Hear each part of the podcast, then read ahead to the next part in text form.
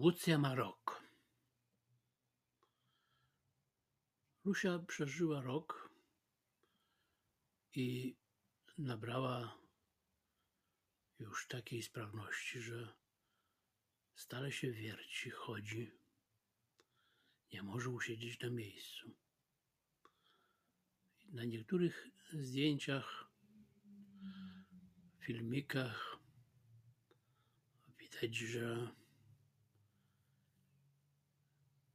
niemal tańczy. To mi przypomniało wiersz o takich tancereczkach, kwiatach fuksji, które skłaniają nas do refleksji nad tym, jakie dziwne kształty przybiera doskonałość życia. Bardzo dziwne. Niektóre rzeczy na tym świecie są niepotrzebnie wycyzelowane. Ich piękno nie jest im potrzebne do istnienia ani pełnienia swoich ról. Weźmy kwiat fuksji. On nie musiałby mieć kształtu tak podejrzanie wymyślnego. Pręciki, czemuż mimo dziwacznej liczby bocianim lub patyczakowym kształtem udają nóżki w małych sabocikach. Brzuszek nie musi składać się z niepokalanych płatków poukładanych i zwiniętych w kształt korpusu białego ptaszka. Główka nie musi być wciśnięta całkiem w głąb wysokiego kapelusza. Po co kapelusz jest tak długą, spieczastą rurką na dole równo rozkrojoną na cztery fantazyjne ćwierci?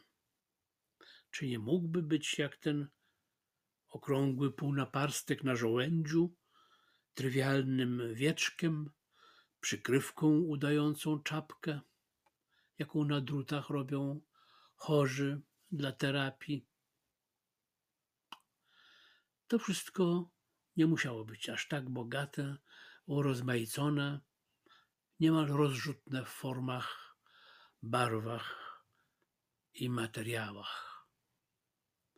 Tyle samo zapachów, pyłków, by rozesłał byle purchawkowaty gruczoł.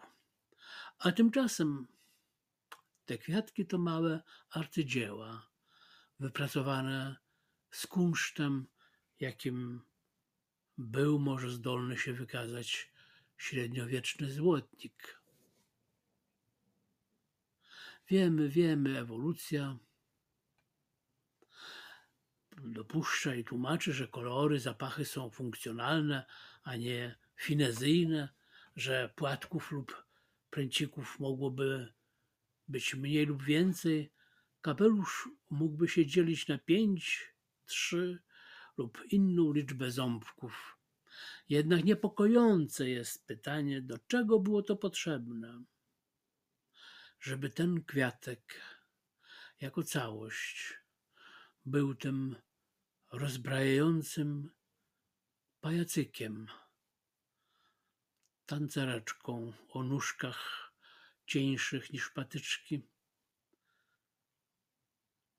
z białym pierzastym brzuszkiem i główką skrytą całkiem w czerwonym kapeluszu.